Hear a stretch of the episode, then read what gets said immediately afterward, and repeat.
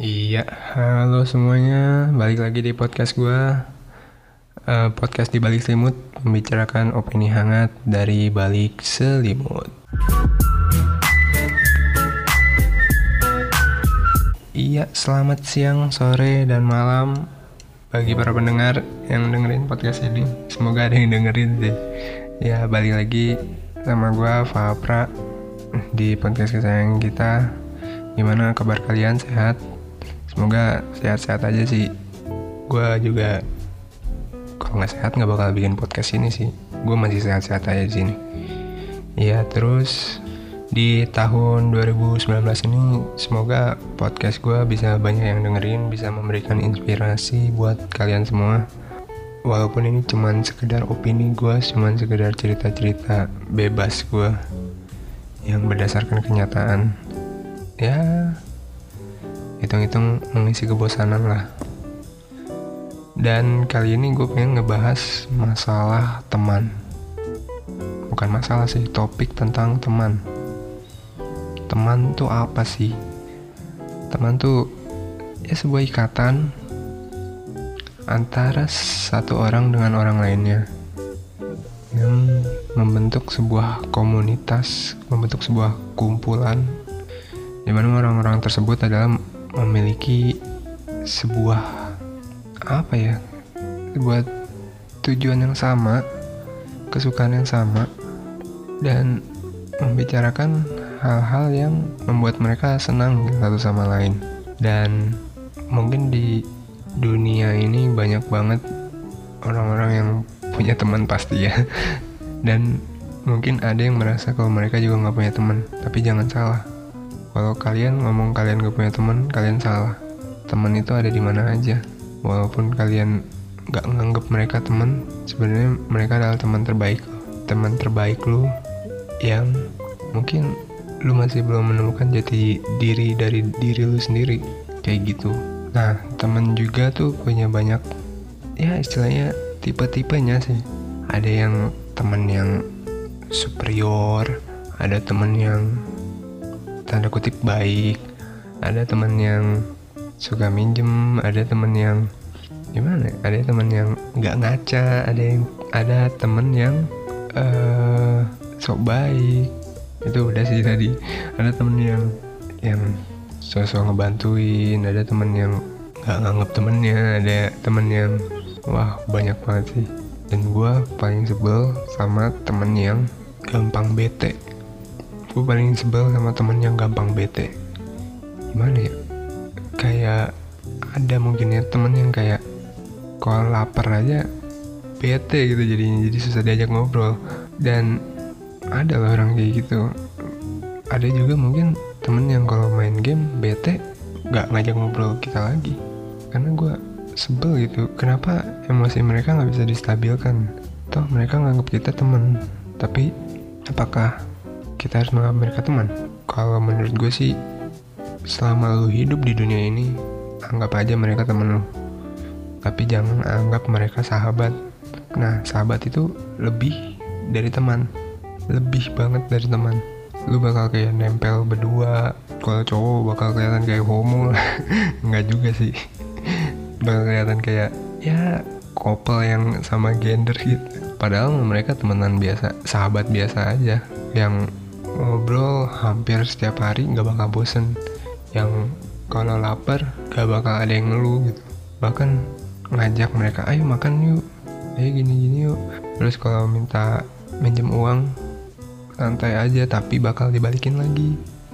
Bukan yang minjem uang tapi setahun kemudian baru balikin walaupun nominalnya masih kecil banget. Ada yang kayak gitu, ada yang minjem seribu balikin tahun depan. Kan aneh. Pokoknya tipikal teman yang bete akan sesuatu tuh emang ngeselin banget sumpah. Gue punya satu kejadian dimana gue lagi asik ngobrol, set tiba-tiba teman yang gue ajak ngobrol tuh turun drastis gitu dari semangat, tiba-tiba uh menurun menurun menurun bete karena lapar. Gue suka suka manggil orang itu kayak sneaker boy gitu. Sneaker boy soalnya lu rese kalau lagi lapar gitu, rese banget sumpah asli.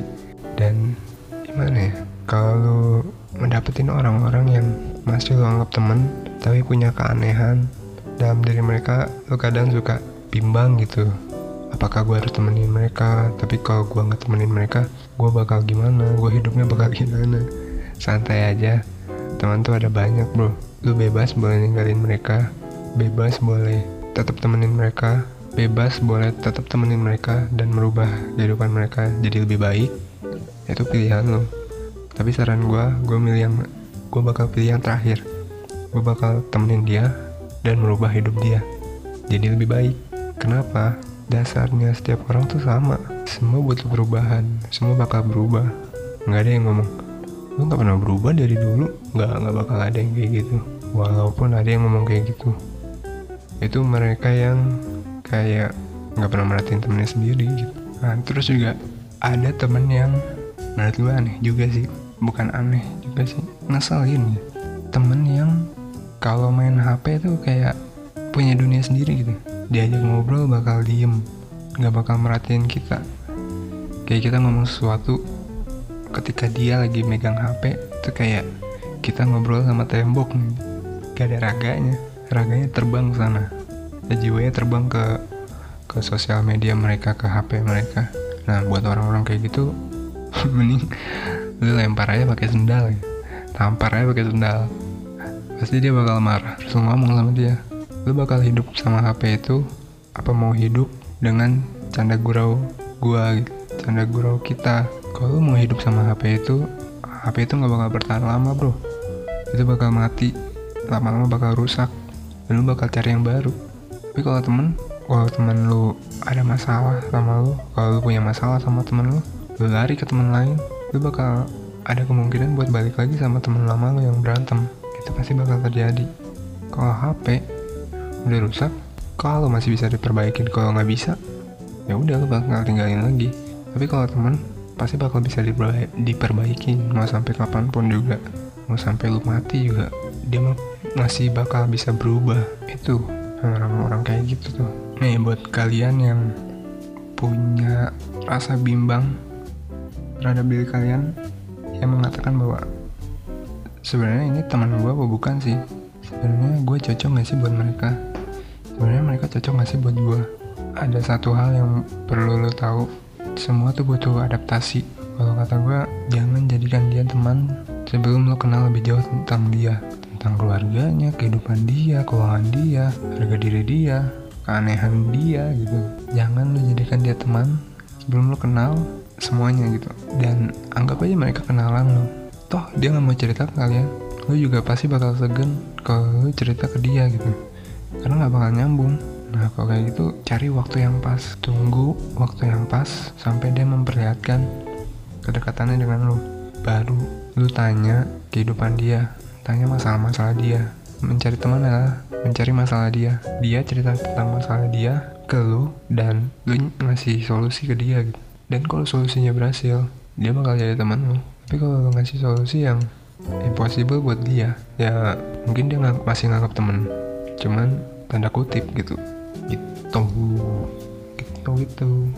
Nah terus juga cari teman tuh emang sama kayak cari pacar gitu, bakal ada masa P D K T, bakal ada masa-masa lu makan bareng, bakal ada masa-masa lu jalan bareng, bakal ada masa dimana saat lu makan, kalau lu lagi ngobrol dan mereka megang H P dan ngeliat H P-nya, ya tandanya orang itu lagi bosan sama obrolan. Dan lu harus hati-hati itu, lu harus cari topik yang menarik buat mereka.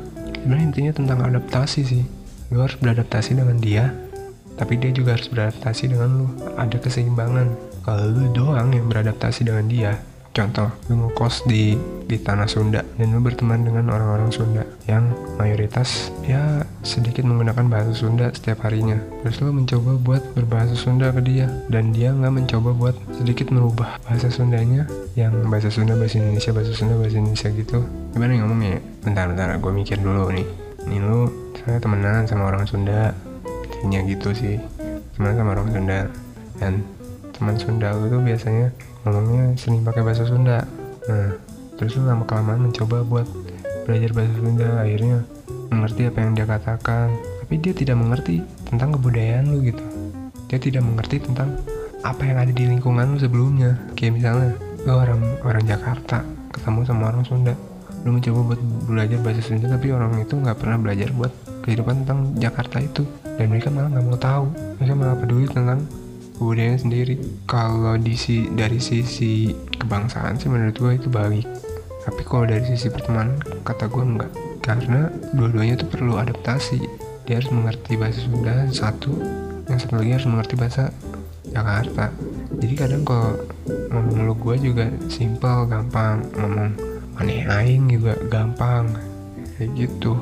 Jadi mereka punya ikatan yang relatif. Nah ya, ada lagi, terus juga ada temen yang kalau kasih kayak apa namanya, kayak gue ngasih nasihat ke dia, tapi dia nggak pernah kayak kayak misalnya lo ngasih nasihat yang menurut dia, eh, menurut lo bakal bakal bisa merubah hidup dia gitu jadi lebih baik, tapi dia malah malah akhirnya kayak cemberut, kayak akhirnya dalam hati mereka mungkin, oh, apaan sih lu nggak nggak ngerti hidup gua juga. Nah kalau misalnya lu ketemu teman kayak gitu, pilihannya cuma dua, cari teman lain, tinggalin teman itu, atau tetap sama dia, sabar, cari titik yang pas, cari waktu yang pas, obrolin sama dia.